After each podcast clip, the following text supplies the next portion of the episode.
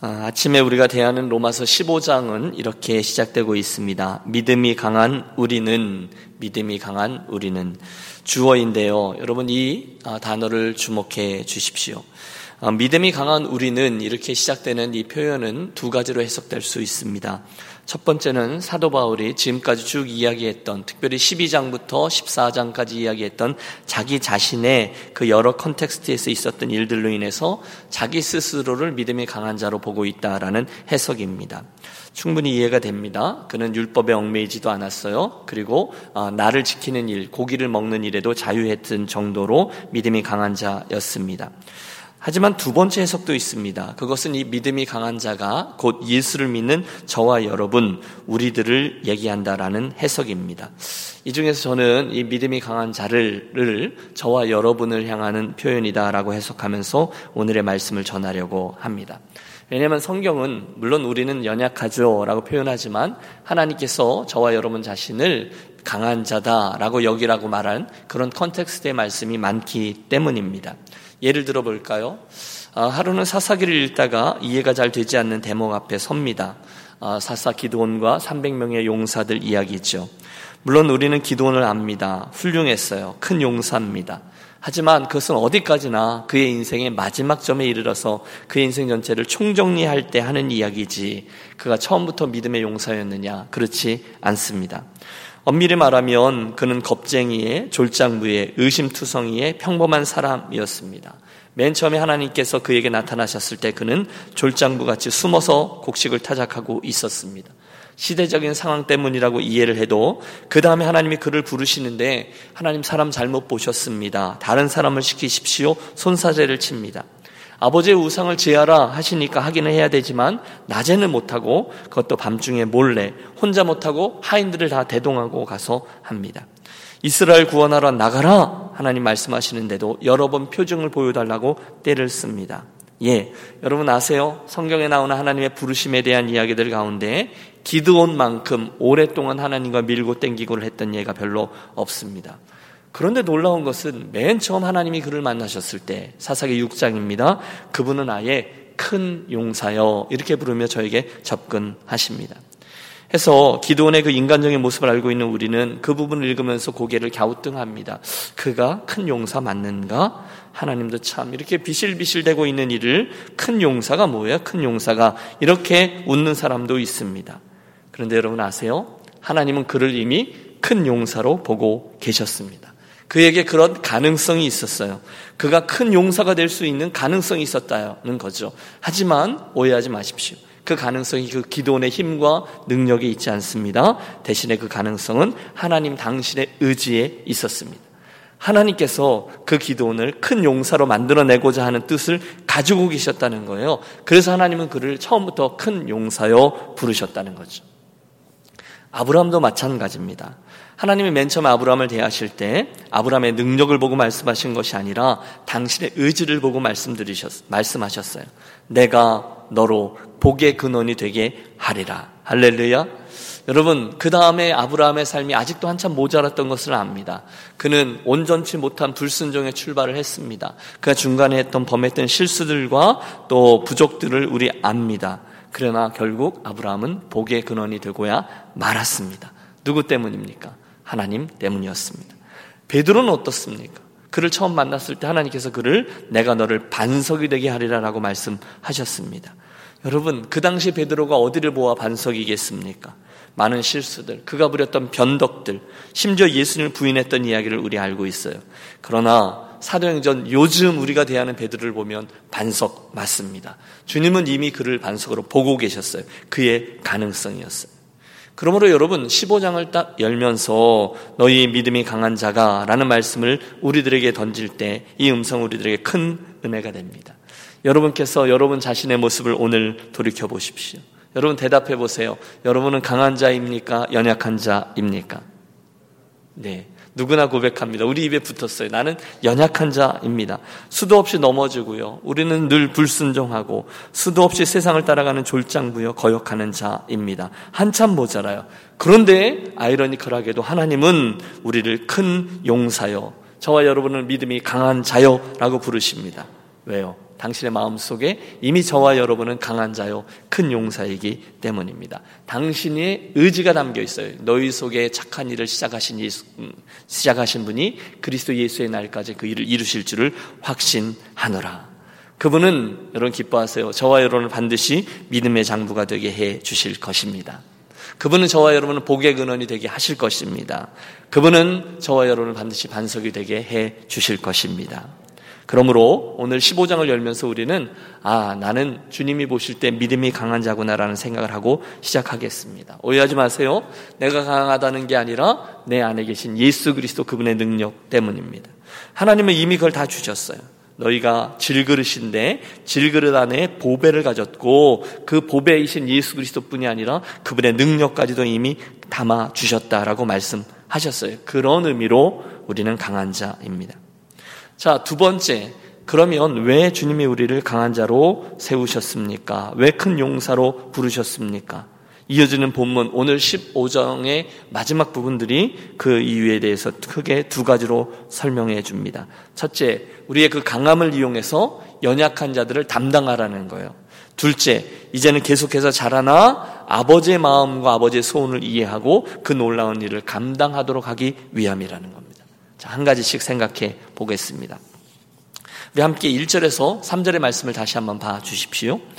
믿음이 강한 우리가 마땅히 믿음이 약한 자의 약점을 담당하고 자기를 기쁘게 하지 아니할 것이라 우리 각 사람이 이웃을 기쁘게 하되 선을 이루고 덕을 세우도록 할지니라 그리스도께서 자기를 기쁘게 하지 아니하셨나니 기록된 바 주를 비방하는 자들의 비방이 내게 미쳤나이다 함과 같으니라 아멘.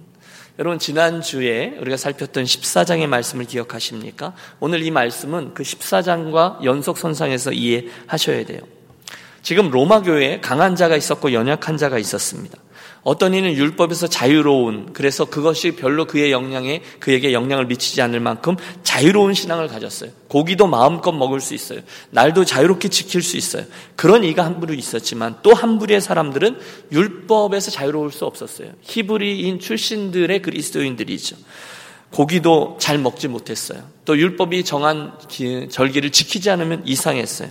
그런 사람들을 다투지 말고 서로 받으라 라고 말씀하셨어요. 그게 14장입니다. 그런데 15장은 한 걸음 더 나가 저를 받는 것에서 그치지 않고 이제는 그 연약한 자의 약점을 담당해야 된다라고 말씀하고 있는 거예요. 간단히 적용해 보죠. 여러분 요즘 세상이 강한 자들이 판을 치고 있습니다. 아, 요즘 뉴스를 보니까 한국의 그 항공사들이 난리가 났잖아요. 대한항공도 그렇고 아시아나도 항공도 그렇고 정말 힘 있는 자들의 자기중심적인 행동들과 이기적인 선택과 판단들 그로 인해서 있게 되어지는 연약한 자들의 어려움들은 우리들의 인생을 찌푸리게 합니다. 그런데 그게 당연해요. 약육 강식의 사회입니다. 요즘 새로 생겨난 신조어가 갑질이라고 하잖아요. 그런데 그리스도인은 그러면 안 된다는 거예요. 그리스도인은 누군가의 약점을 이용해서 장난을 치면 안 돼요. 얼마든지 그럴 수 있어요. 그런데 하면 안 돼요. 그건 악한 일이기 때문에요.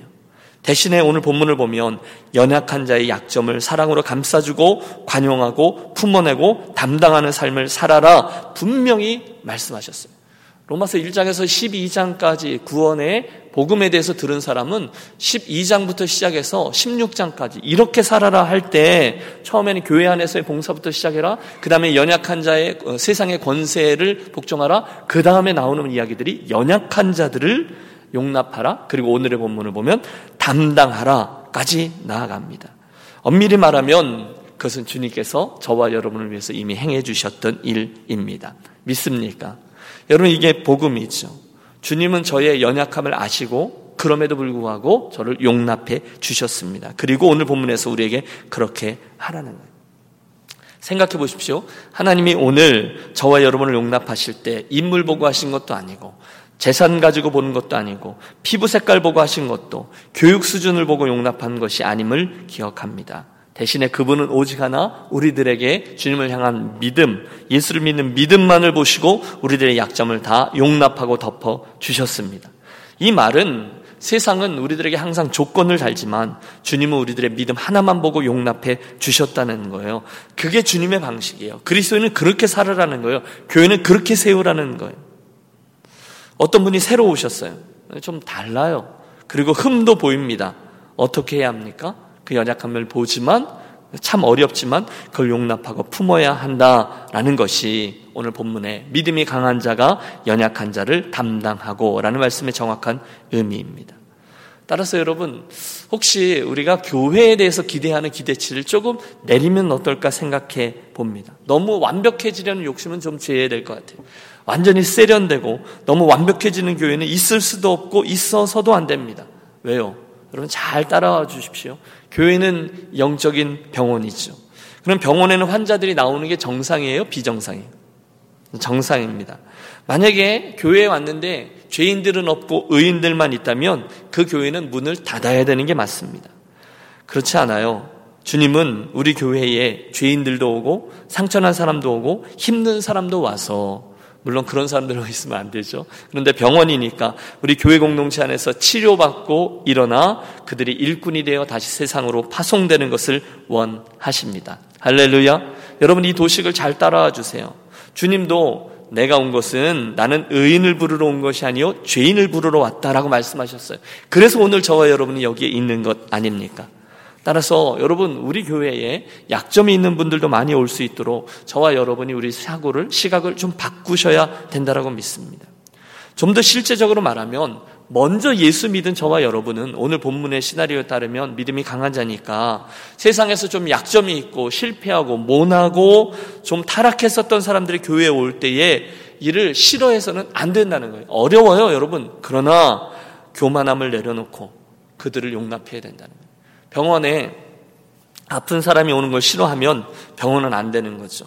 약점이 있는 사람이 교회에 오면 형제 자매 중에 그런 사람들이 교회에 나타나면 당연하게 생각하고 이를 돕고 용납하고 회복시키는 일 그게 유니온 교회 공동체가 이 땅에 존재하는 이유요. 그것이 구원의 방주요. 또 이것이 하나님 나라의 그 변화, 변화시키는 에이전트의 역할을 감당하는 교회가 되는 거죠. 여러분, 목사님 이거 쉽지 않아요. 예, 우리 경험적으로 압니다. 그러나 불가능한 일도 아닙니다. 만약에 저와 여러분이 오늘의 본문의 말씀을 기억하며 이 원리에 따라 순종하면 하나님 반드시 우리 공동체를 통해서 약점 있는 자를 고치시고 그들을 세우심으로 오늘 뒤쪽에 나오는데 당신의 영광을 취하게 될 줄로 믿습니다. 이어지는 4절부터 7절까지의 말씀은 14장, 15장에 나왔던 큰 주제 하나를 정리합니다. 한마디로 서로 받으라는 거예요. 지난 장 14장의 말씀을 기억하시죠? 고기 먹는 문제, 날에 대한 문제 등 애매한 문제들에 대해서 다투지 말고 첫 번째 원리는 각각 마음의 소견대로 확증할 지니라 하셨어요. 그러니까 각자 소신껏 판단하되 성경에 나오지 않는 문제는 소신껏 판단하되 동시에 믿음이 연약한 자들에게 걸림돌이 되지 않도록 연약한 자들을 염두에 두고 행동하라라는 컨디션을 다셨습니다. 그렇기 때문에 사도 바울은 나는 고기를 먹을 수 있는 자유가 있지만 차라리 고기를 먹지 않을 자유를 택하겠다라고 말씀한 이유가 자리합니다. 무슨 이야기죠? 지난 시간에 말씀이요. 믿음이 연약한 자들을 고려하며 행동한다는 거예요. 나는 그게 아무 걸림돌이 되지 않지만 혹시 그 일로 인해서 그들이 실족할까봐 나는 차라리 하지 않는 자유를 선택하겠다. 이게 두 번째 원칙입니다. 그리고 나서 오늘 15장에 나오는 세 번째 원칙이 그겁니다. 믿음이 강한 자가 그들을 받으라 정도가 아니라 마땅히 연약한 자의 연약함을 담당하는 데까지 나아가라는 거예요. 따라해 주세요. 연약한 자를 담당하라. 여러분 이게 부담됩니다. 그들을 용납하라는 것까지는 이해하겠어요. 그냥 음 이러면 되니까요. 그냥 받는 거예요. 그런데 이제 더 나아가 그 사람의 약점까지도 내가 책임지고 담당하라는 거예요. 첫 번째 연약한 자들을 용납하라 받으라 두 번째는 뭐였죠? 그 연약한 자들이 실족할까봐 그들의 믿음을 고려해서 나의 자유를 제한하라. 그리고 세 번째가 그 사람의 약점까지도 이제는 내가 책임을 지라라는 말씀이에요.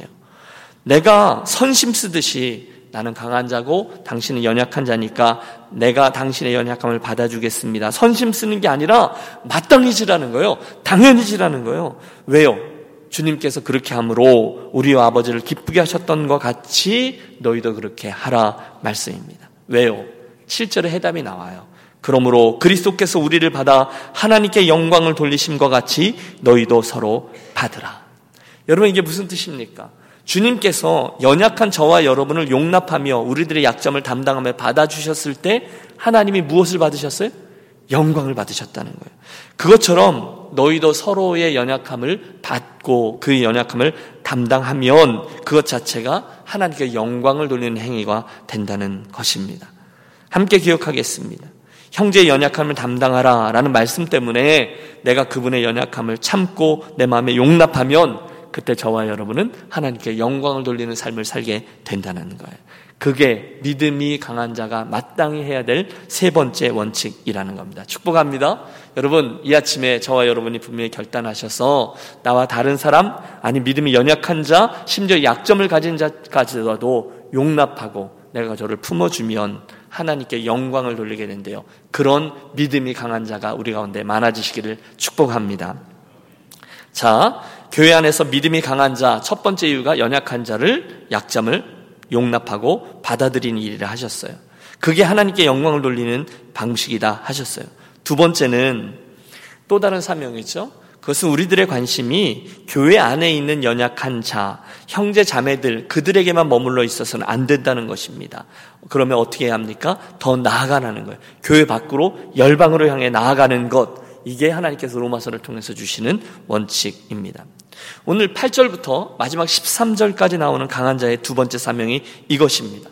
이제 아버지의 뜻을 이해하고 이루라는 거예요. 강한 자라면 연약한 자들을 용납하고 그들의 약점까지도 품지만 더 나아가 그들 교회 밖에 있는 열방을 향한 아버지의 마음과 시선 이해하라는 거죠. 여러분 오늘 4절의 말씀을 보세요. 하나님의 말씀이 기록된 이유입니다. 무엇이든지 전에 기록된 바는 우리의 교훈을 위하여 기록된 것이니 우리도록 배우도록 하기 위함이라는 거예요. 그래서요. 우리로 하여금 인내로 또는 성경의 위로로 소망을 가지게 함이니라. 자꾸 좋은 음식을 먹으면 자라게 되어 있다는 거예요. 어디까지 자랍니까?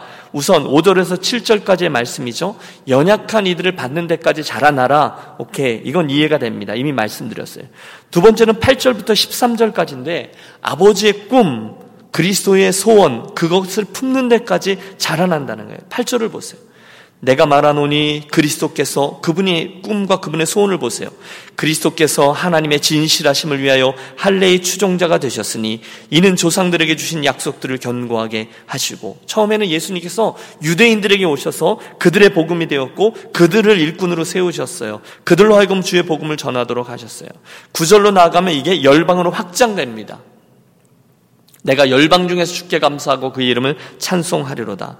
10절에 나아가면 열방들아 주의 백성과 함께 즐거워하라. 이제는 유대인들과 열방이 함께 주의 이름을 높입니다. 마지막 11절에 가면 모든 열방들아 주를 찬양하며 모든 백성들아 그를 찬송하라로 나아갑니다. 새로운 세상이 와요. 하나님의 계획이에요.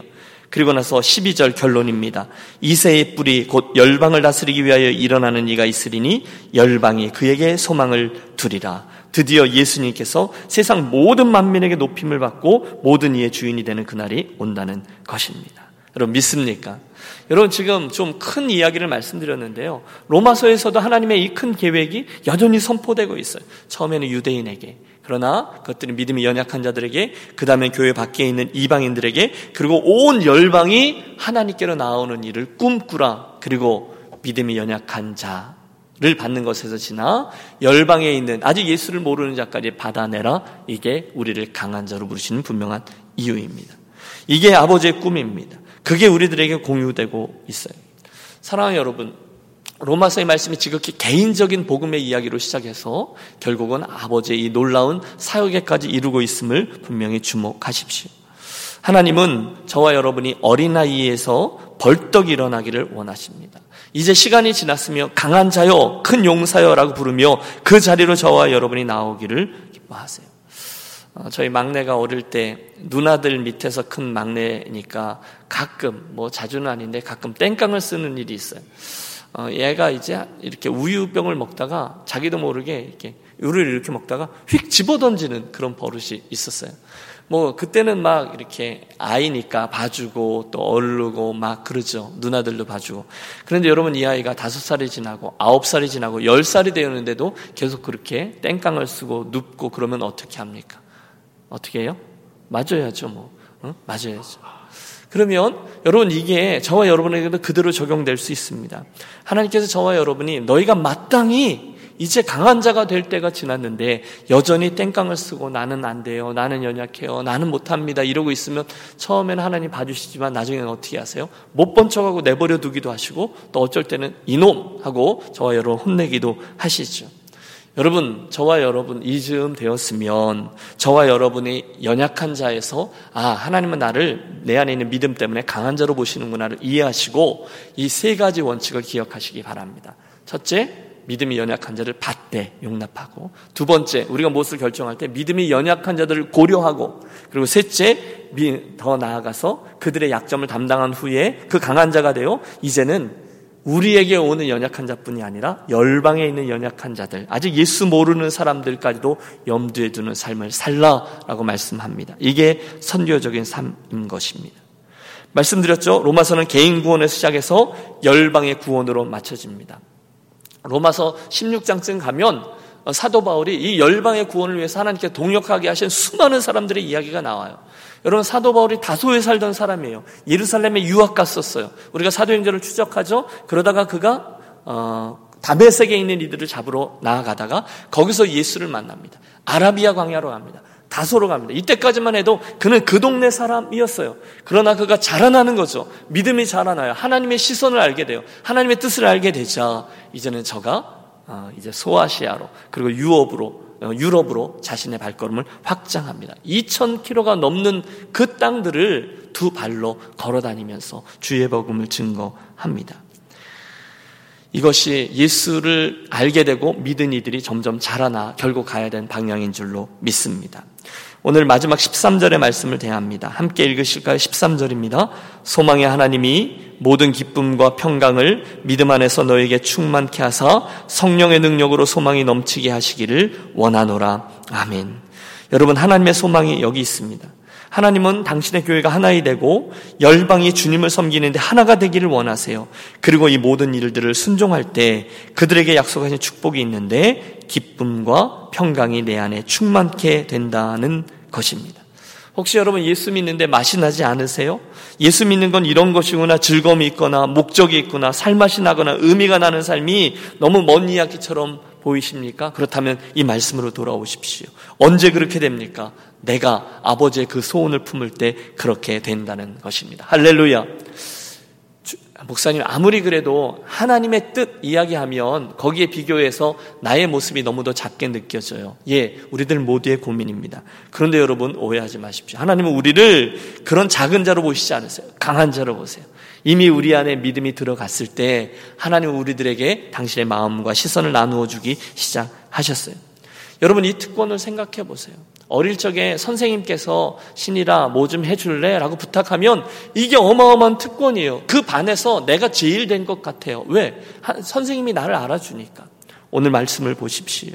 영광과 권능과 능력의 하나님, 이 세상의 창조주요 역사의 주관자이신 이 어마어마한 영원하신 하나님께서 오늘 한없이 부족한 이민자의 한 사람으로서 벌레만도 못한 연약한 나에게 그 꿈과 비전을 나누어 주고 계세요.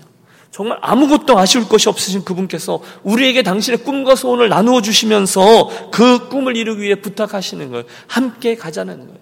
여러분 내일 본문의 말씀, 사도행전의 말씀이 베드로를 통해서 고넬료에게 그리고 고넬료에게는 환상 중에 베드로를 청하라는 말씀들인데요. 여러분 저를 꽉 사로잡는 말씀이 하나 있어요. 그것은 무엇인가 하면 고넬료에게 천사가 나타나요.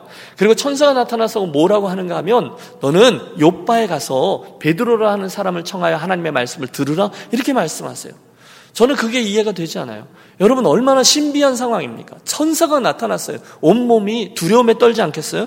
그러면 그 천사를 통해서 이것이 예수 그리스도의 복음이고 그가 메시아다라고 말하면 고넬료가 넘어지지 않겠어요? 뒤로 넘어가지 않겠어요?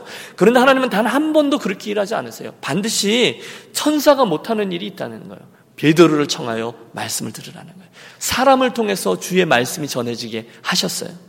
여러분 이게 하나님의 신비인 줄로 믿습니다. 그 어마어마한 일을 위해서 내가 좀 애써줄 수 있겠니? 그 마음을 품을 수 있겠니? 너희 교회가 그것을 책임져 주지 않겠니? 말도 되지 않아요? 그러나 이게 큰 축복입니다. 어떻게 그 일이 가능합니까? 주께서 우리를 믿음이 강한 자로 보시기 때문입니다. 그러므로 이 아침에 여러분 우리들의 기도의 제목은 이겁니다. 로마서 14장, 15장 이렇게 넘어가면서 아버지 어떻게 해야 될지는 잘 모르겠지만 제가 오늘의 본문의 말씀을 제 마음속에 담습니다. 제가 그렇게 하겠습니다 하고 나서는 이 아침이 되시기를 바랍니다. 여러분 이 길은 복됩니다. 주께서 우리 안에 그런 마음이 있으면 자그마한 일부터 순종의 발걸음을 떼게 하실 겁니다.